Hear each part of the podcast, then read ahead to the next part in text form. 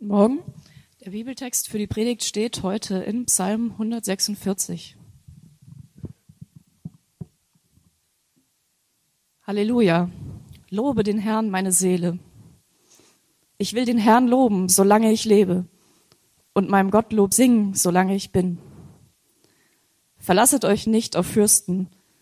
Sie sind Menschen, die können ja nicht helfen. Denn des Menschen Geist muss davon und er muss wieder zur Erde werden. Dann sind verloren alle seine Pläne. Wohl dem, dessen Hilfe der Gott Jakobs ist, der seine Hoffnung setzt auf den Herrn, seinen Gott, der Himmel und Erde gemacht hat, das Meer und alles, was darin ist, der Treue hält ewiglich, der Recht schafft denen, die Gewalt leiden, der die Hungrigen speiset. Der Herr macht die Gefangenen frei. Der Herr macht die Blinden sehend. Der Herr richtet auf, die niedergeschlagen sind. Der Herr liebt die Gerechten. Der Herr behütet die Fremdlinge und erhält Waisen und Witwen. Aber die Gottlosen führt er in die Irre. Der Herr ist König ewiglich, dein Gott, Zion, für und für. Halleluja.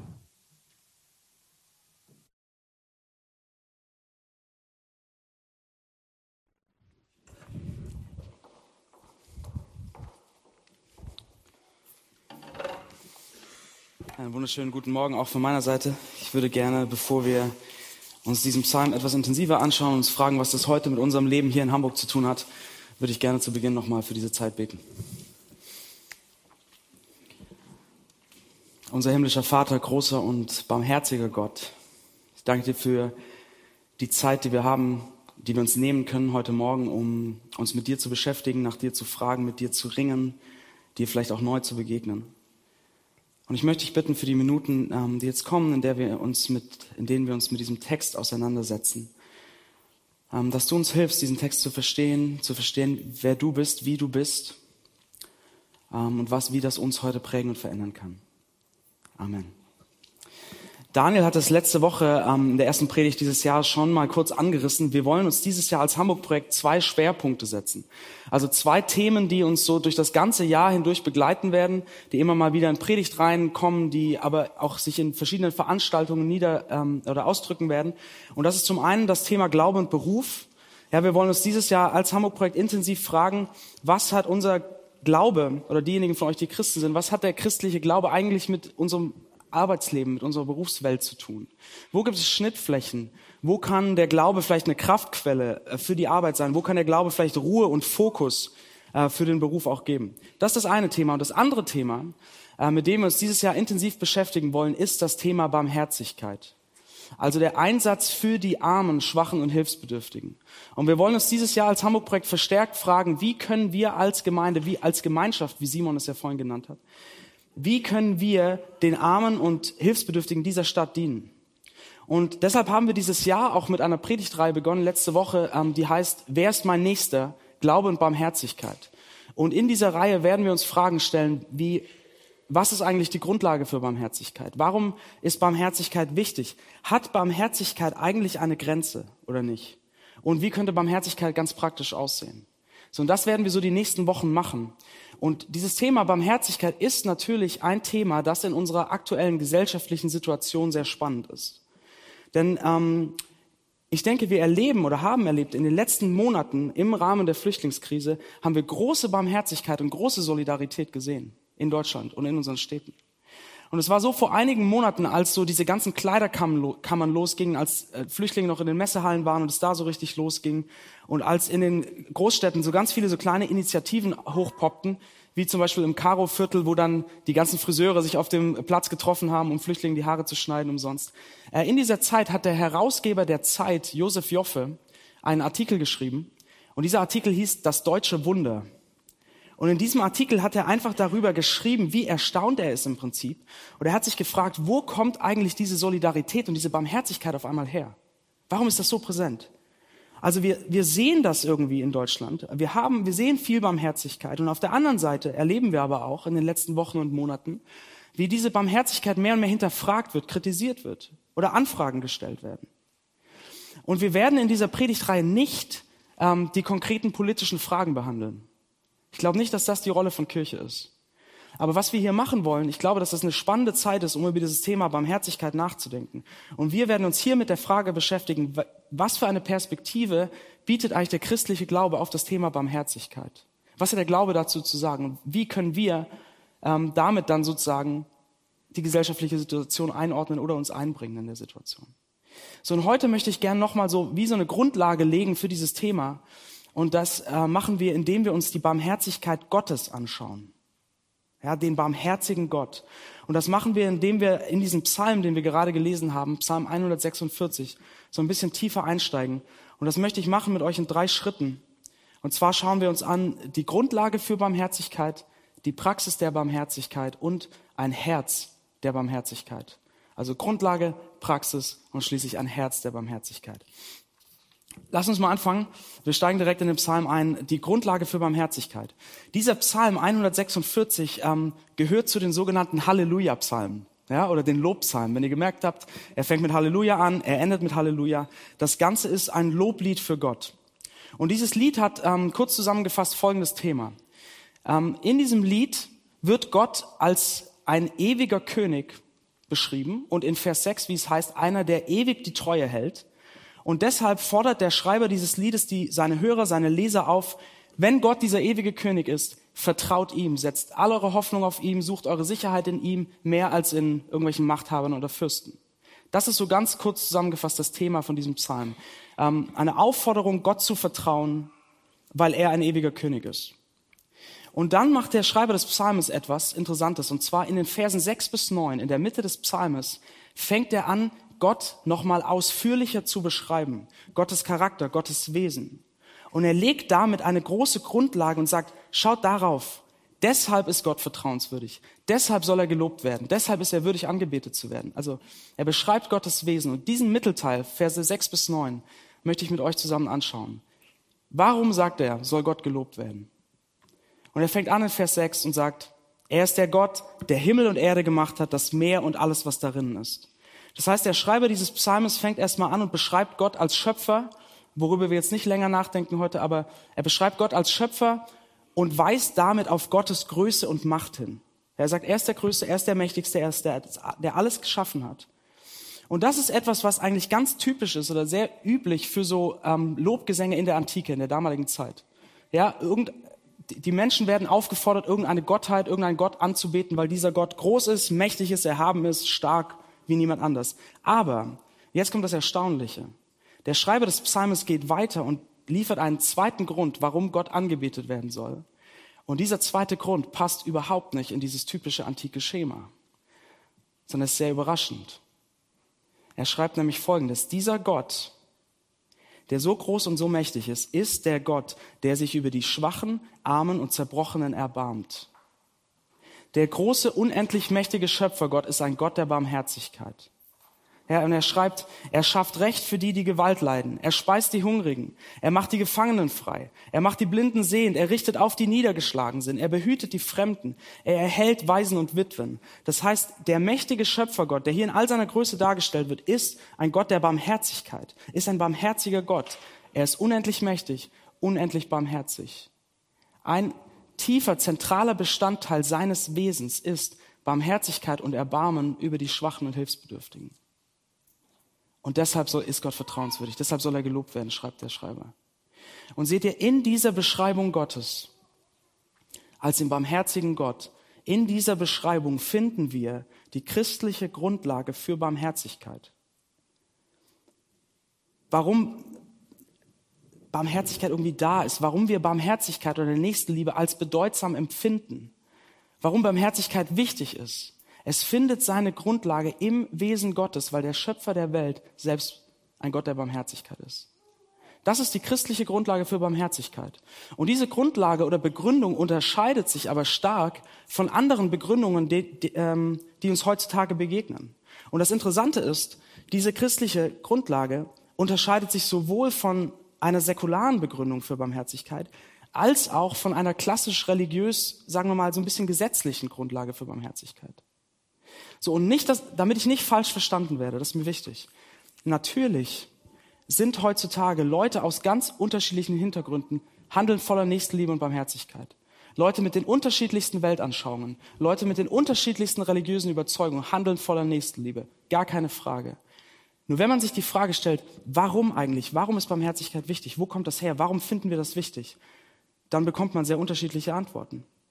Und eine Sicht, der man heutzutage öfters begegnet, ähm, eine säkulare Sicht, ähm, die man auch in Hamburg viel findet, ähm, ist folgendes. Wenn es keinen Gott gibt und damit keine übergeordnete moralische Instanz, die irgendwie sagen könnte, liebt einander, seid barmherzig. Wenn es das nicht gibt, warum empfinden wir dann doch irgendwie heutzutage Nächstenliebe und Barmherzigkeit als etwas Wichtiges? Woher kommt das? Und die Antwort, die gegeben wird, die Antwort, die gegeben wird, ist folgende. Ähm, es wird gesagt, Nächstenliebe und Barmherzigkeit ist uns heute wichtig und wir finden das bedeutend, weil wir durch die Menschheitsgeschichte, durch die Entwicklung der Menschheit in der Evolution so geprägt und ein Stück weit genetisch eingestellt sind. Ja, dass unsere Vorfahren durch den gesamten Verlauf der Menschheitsgeschichte, durch Jahrhunderte und Jahrtausende, haben unsere Vorfahren gelernt, dass sie größere Überlebenschancen haben, besser überleben als Gruppe, wenn sie sich auch die Schwachen mittragen, sich füreinander einsetzen, barmherzig sind. Und deshalb sind wir ein Stück weit so geprägt ja, und genetisch eingestellt. Ähm, ich möchte mal stellvertretend für verschiedene Autoren, möchte ich mal Richard David Precht zitieren, äh, der diesen Bestseller geschrieben hat, Wer bin ich und wenn ja, wie viele? Kennen sicher einige von euch, denke ich. Ähm, Precht schreibt Folgendes in diesem Buch. Der Mensch ist ein moralbegabtes Tier. Die Fähigkeit zur Moral ist angeboren. Es gibt aber kein moralisches Gesetz im Menschen, wie Kant meinte. Aber, und jetzt kommt's, moralisches Handeln ist entstanden, weil es sich oft für den Einzelnen oder für die Gruppe lohnte. Ja, Precht sagt, Einsatz für den Nächsten, Nächstenlieben, Barmherzigkeit ist entstanden, weil die Menschen gelernt haben durch die Entwicklung der Menschheitsgeschichte, dass es sich für sie lohnt. Ja, deshalb sind wir so geprägt. Äh, und auch Josef Joffe, äh, der Zeitherausgeber, der dieses, diesen Artikel Das deutsche Wunder geschrieben hat, den ich vorhin erwähnt habe, er fragt sich in diesem Artikel, wo kommt eigentlich Barmherzigkeit her? Und er nennt zwei Gründe. Und der eine Grund ähm, schreibt er folgendes. Also warum diese Solidarität, warum Barmherzigkeit? Ein Grund sticht buchstäblich ins Auge. Es ist das Grauen, das täglich in HD über den Flachbildschirm in die Köpfe dringt. Der Tod im LKW und im Meer, die Not und Gemeinheit im 40 Zoll Format. So, und jetzt kommt's. Der Mensch mag zwar dem Menschen ein Wolf sein, aber diese Bilder rütteln an seinem genetischen Programm, das den Schutz der Spezies fordert. Also auch Joffe schreibt, wir empfinden Barmherzigkeit, wir wollen uns einsetzen für die Schwachen, die Hilfsbedürftigen, weil wir so geprägt sind, weil wir so eingestellt sind ein Stück weit. Ja? Das heißt, das ist eine Begründung für Barmherzigkeit, die uns begegnet heutzutage. Dass wir sagen, Barmherzigkeit oder Nächstenliebe ist ein Produkt äh, der Evolution, ist ein Produkt der Entwicklung der Menschheit. So sind wir geprägt, weil es uns hilft, besser zu leben. Aber es hat, aber Barmherzigkeit hat darüber hinaus keine tiefere Bedeutung an sich. Und seht ihr, was wir hier im Psalm 146 finden, unterscheidet sich stark davon. Weil es sagt, doch, Barmherzigkeit ist etwas, was tiefer geht oder was eine tiefere Begründung hat als unser genetisches Programm. Sondern Barmherzigkeit ist im Ursprung, im Schöpfer dieser Welt selbst verwurzelt. Aber seht ihr, die christliche Grundlage für Barmherzigkeit unterscheidet sich nicht nur von so einer säkularen Sichtweise, sondern sie unterscheidet sich auch von einer, ich will es mal nennen, ähm, klassisch religiös, so ein bisschen gesetzlichen Sichtweise. Ja, wo ähm, diesmal ganz kurz zusammengefasst folgendermaßen funktioniert. Barmherzigkeit ist wichtig, Nächstenliebe ist wichtig, wir sollen den Nächsten lieben, wir sollen barmherzig sein, weil Gott es so verordnet hat. Ja, weil Gott es so geboten hat in gewissen Stellen in der Bibel. Deshalb sollen wir barmherzig sein. Und seht ihr, die Grundlage für so ein Handeln ist hier ein Gebot, eine Vorschrift, eine äh, gefühlte, fromme moralische Pflicht.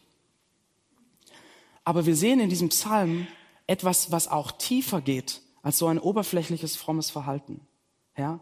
Die Grundlage für Barmherzigkeit geht tiefer. Es ist etwas, was Gott selbst widerspiegelt, was Gottes Wesen ausdrückt und was nicht nur eine Pflicht oder ein Verhalten ist.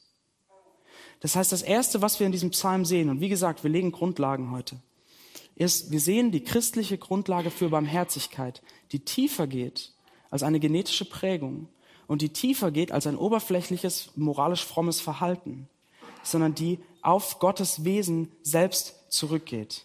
Die Grundlage von Barmherzigkeit ist, dass der Schöpfer der Welt im tiefsten Inneren seines Wesens selbst barmherzig ist. Und seht ihr, wenn er, der Schöpfer der Welt, ein Gott der Barmherzigkeit ist, und wenn er die Menschen, wie er sagt, in seinem Bilde geschaffen hat, dann fühlt sich Barmherzigkeit nicht nur bedeutend an, dann ist Barmherzigkeit bedeutend. Dann haben wir nicht nur das Gefühl, dass es irgendwie einen Wert an sich hat, dann hat es einen Wert, einen ewigen Wert, eine tiefe Bedeutung. Das ist die Grundlage für Barmherzigkeit, die wir in diesem Psalm finden. So, nachdem wir diese Grundlage haben, können wir einen Schritt weitergehen. Lass uns zur Praxis kommen. Zweiter Gedanke, die Praxis der Barmherzigkeit. Gott wird in diesem Psalm als ein barmherziger Gott vorgestellt. Ja? Und es werden verschiedene Gruppen genannt, verschiedene Gruppen von Hilfsbedürftigen, über die Gott sich besonders erbarmt. Wir haben das vorhin gelesen, die Witwen, Waisen, die Hungernden, die Blinden und so weiter, verschiedene Gruppen. Und wenn man mal die Bibel liest und besonders auch das Alte Testament, dann wird, wird man sehr viele Stellen finden, an denen Gott so etwas über sich sagt, wo er sagt, ich bin ein Gott, der sich erbarmt über die Ärmsten, die Schwächsten und die Hilfsbedürftigen. Und wenn wir diese Stellen lesen, fällt einem auf, besonders im Alten Testament, dass vier Gruppen immer wieder genannt werden. Sozusagen der Inbegriff der Hilfsbedürftigen damals. Ja, ein, ein Theologe hat gesagt, so das Quartett der Zerbrochenen. Die tauchen immer zu viert auf, so ein bisschen. Ähm, die finden wir immer wieder im Alten Testament, weil sie so die Ärmsten und Schwächsten der damaligen Gesellschaft waren. Und das sind zum einen die Armen, also die, die wirklich materiellen Mangel leiden, ähm, die kein, kein materielles oder soziales Netz haben, das sie auffängt, die Armen. Dann zweitens und drittens die Witwen und die Waisen. Ähm, es ist ja heutzutage schon so, dass wenn man verwitwet ist oder ein Waisenkind ist, das sozial und materiell wirklich Schwierigkeiten mit sich bringt. Aber in der damaligen Welt in der Familie das einzige Sozialsystem war, das es gab, in der Witwen oft nicht erben durften und in der der Vater verantwortlich war für das Einkommen der Familie, war das eine soziale Katastrophe. Witwen und Waisen. Und viertens schließt die vierte Gruppe, die immer und immer wieder auftaucht, sind die Fremden.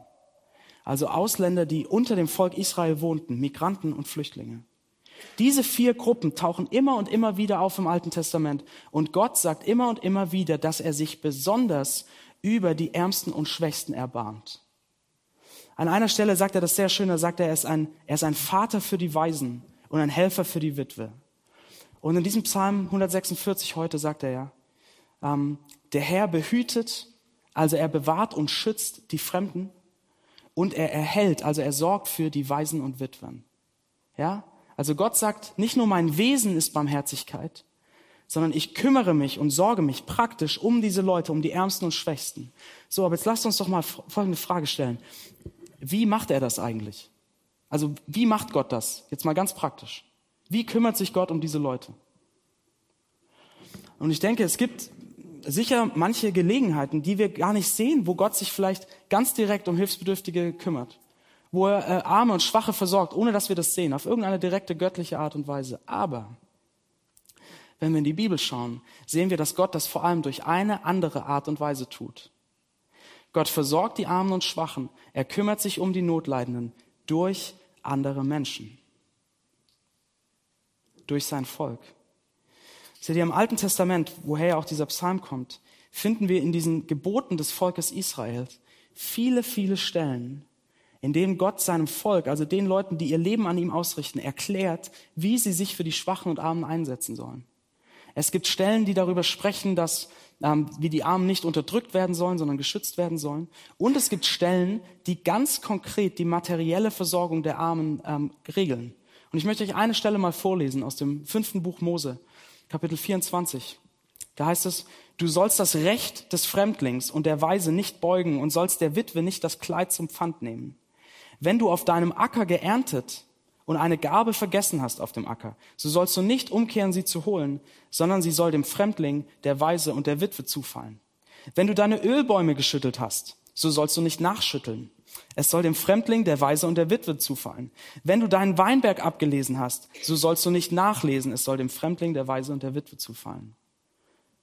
Also Gott erklärt seinem Volk, wie sie sich um die Armen und Schwachen kümmern können, hier in Bezug auf die Ernte und dass die, die Armen die Nachlese halten dürfen.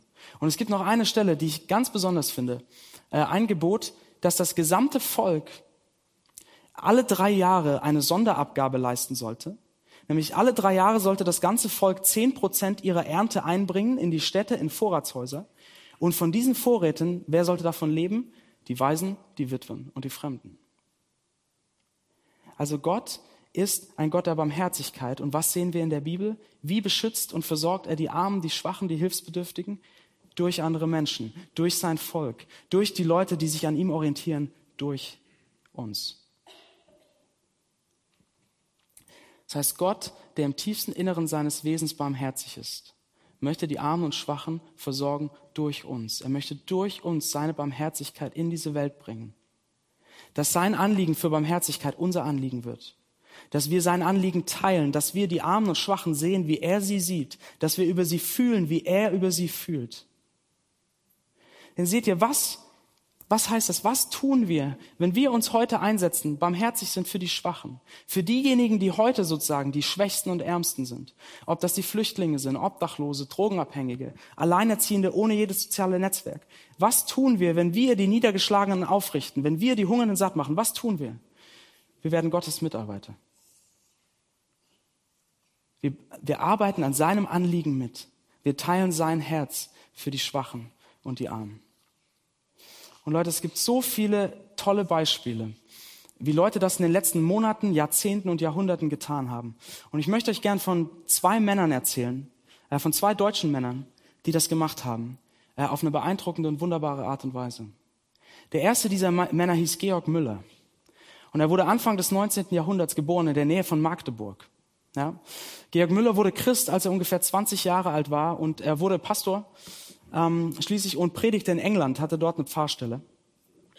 Und als er in England lebte, wurde er immer und immer wieder mit dem Leid und der Armut von Waisenkindern konfrontiert. Er sah sie auf der Straße, er sah ihre Armut und er war tief, tief betroffen. Und in ihm wuchs der Wunsch, äh, ein Waisenhaus für diese Kinder zu eröffnen, wo sie sicher sind, wo sie versorgt sind, wo sie ausgebildet werden können. Aber er hatte kein Geld, er hatte keine Ressourcen, er hatte nichts dafür. Und deswegen hat er angefangen zu beten. Ähm, ein Gebet, äh, ich lese euch gleich das Zitat vor, ein sehr einfältiges, naives Gebet eigentlich. Er hat gebetet, lieber Gott, willst du bitte die Grundstücke zur Verfügung stellen, dazu 1000 Pfund und geeignete Mitarbeiter, die für die Kinder sorgen können. Und auf wunderbare Art und Weise bekommt er all das. Und so hat er 1835 das erste Waisenhaus eröffnet, in dem 30 Mädchen Platz fanden. Aber in den 34 Jahren danach hat er fünf weitere Häuser eröffnet, in denen insgesamt 2000 Waisenkinder lebten. Und der Mann wurde bekannt als der Waisenvater von Bristol. Der zweite Mann, von dem ich euch äh, erzählen möchte, wurde ein Jahrhundert später geboren, in Mönchengladbach. Ja? Also egal, wo ihr herkommt. Es, Ihr könnt was Gutes tun. Ähm, er wurde geboren in Mönchengladbach und er hieß Ernst Jakob Christoffel. Auch Ernst Jakob Christoffel wurde ebenfalls Prediger, äh, Pastor, evangelischer Pastor und er reiste 1904 in die Türkei aus, um dort auch zwei Waisenhäuser zu leiten. Aber diese Waisenhäuser wurden dann geschlossen. Aber in seiner Zeit in der Türkei, und wir reden über den Anfang des 20. Jahrhunderts, wurde er tief betroffen von der Not der Blinden und der Menschen mit Behinderung zu dieser Zeit in der Nordosttürkei. Und er schrieb Folgendes. Die materielle, moralische und religiöse Lage der Blinden ist furchtbar. Der größte Prozentsatz bettelt, blinde Mädchen und Frauen verfallen vielfach der Prostitution. Und die Not dieser Menschen bewegte ihn so sehr, dass er 1908 in der Nordosttürkei ein Heim gründete, Bethesda hieß das, für ähm, Blinde, Taubstumme und Menschen mit schweren Behinderungen.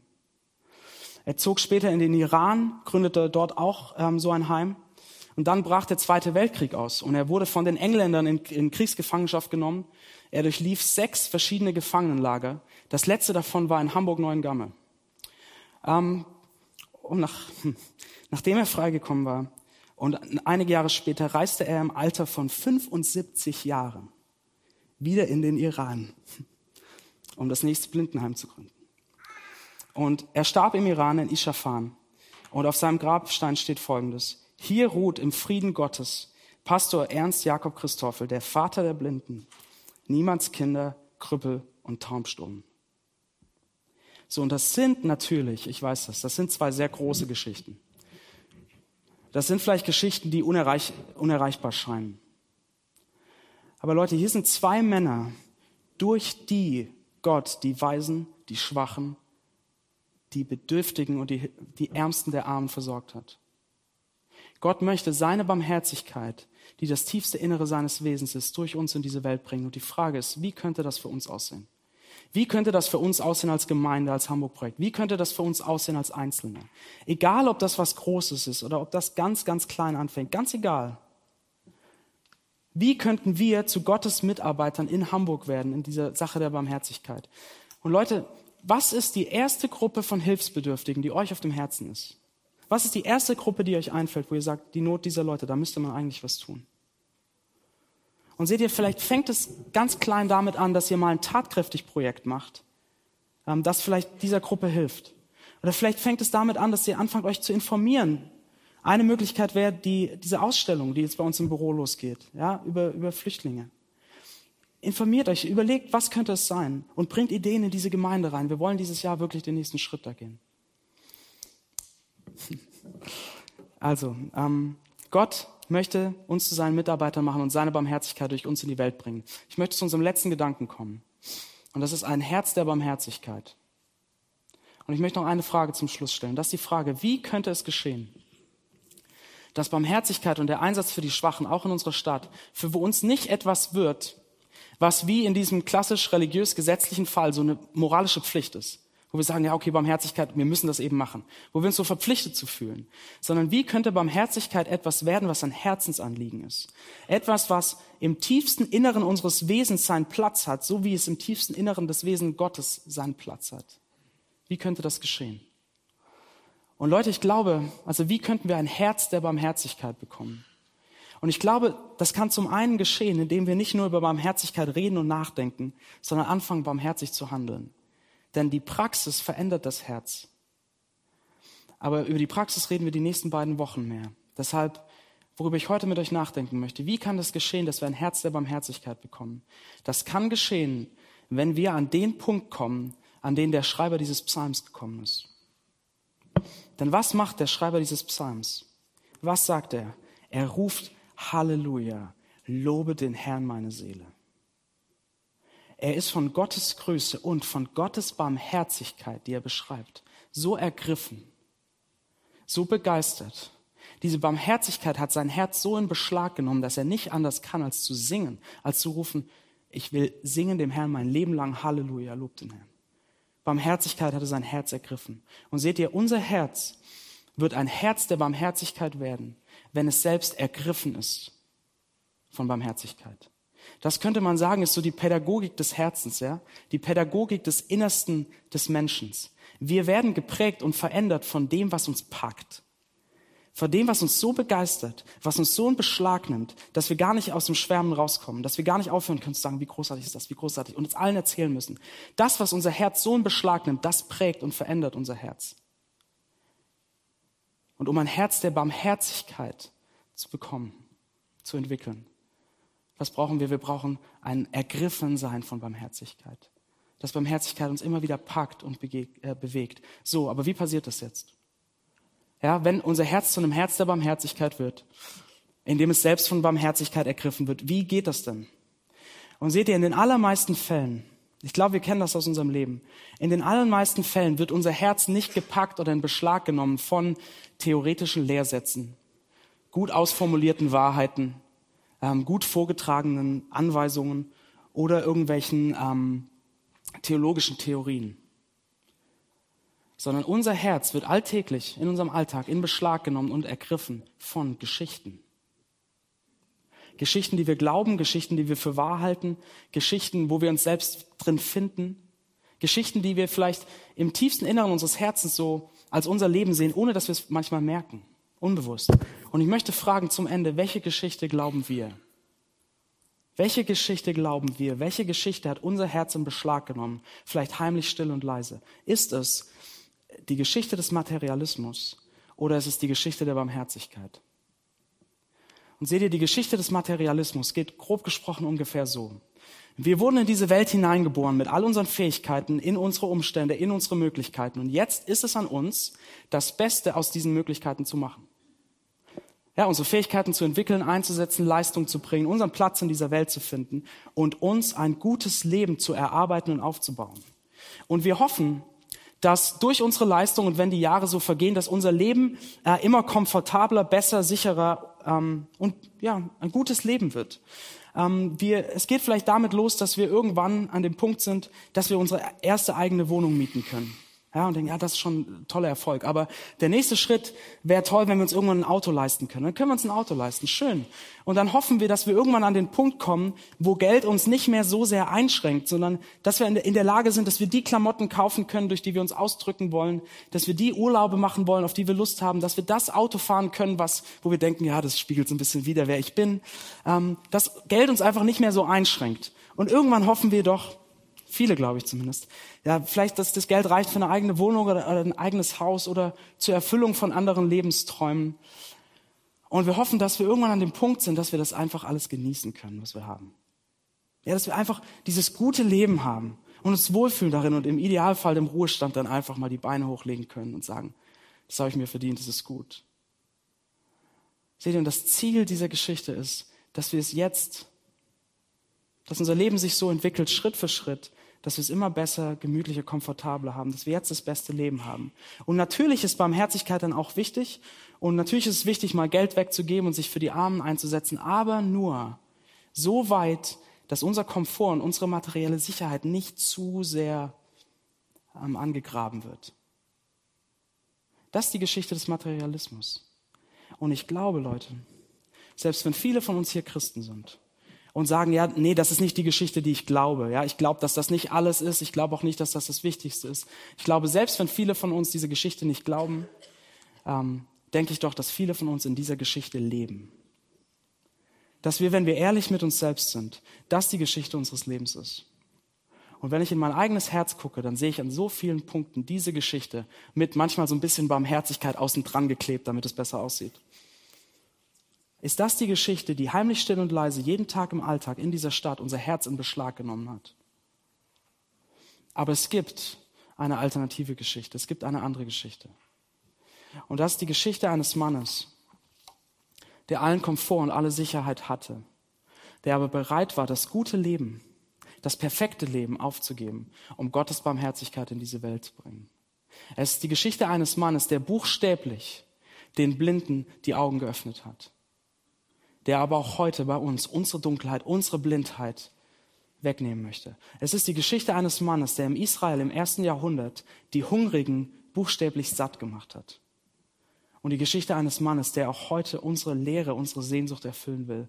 Es ist die Geschichte eines Mannes, der in den Orten und Städten seiner Zeit die Niedergeschlagenen aufgerichtet hat, die Verzweifelten umarmt hat, die Ausgestoßenen mit reingeholt hat und die Geschichte eines Mannes, der auch heute uns in unserer Einsamkeit sieht, in unserer Niedergeschlagenheit, in unserer Verzweiflung und uns nicht alleine lässt. Es ist die Geschichte von Jesus Christus, der, als er am Kreuz starb, uns die ganze, ganze Barmherzigkeit Gottes geschenkt hat.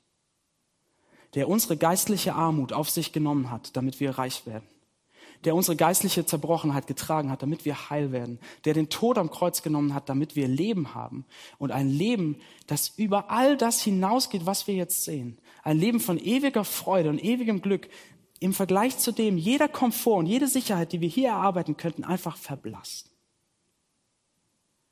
Das ist die alternative Geschichte. Das ist die Geschichte der Barmherzigkeit. Das ist die Geschichte von Jesus Christus. Und Leute, welche Geschichte hat unser Herz in Beschlag genommen. Welche Geschichte glauben wir? Oder von welcher Geschichte glauben wir, dass sie die Wirklichkeit jetzt und in Ewigkeit beschreibt?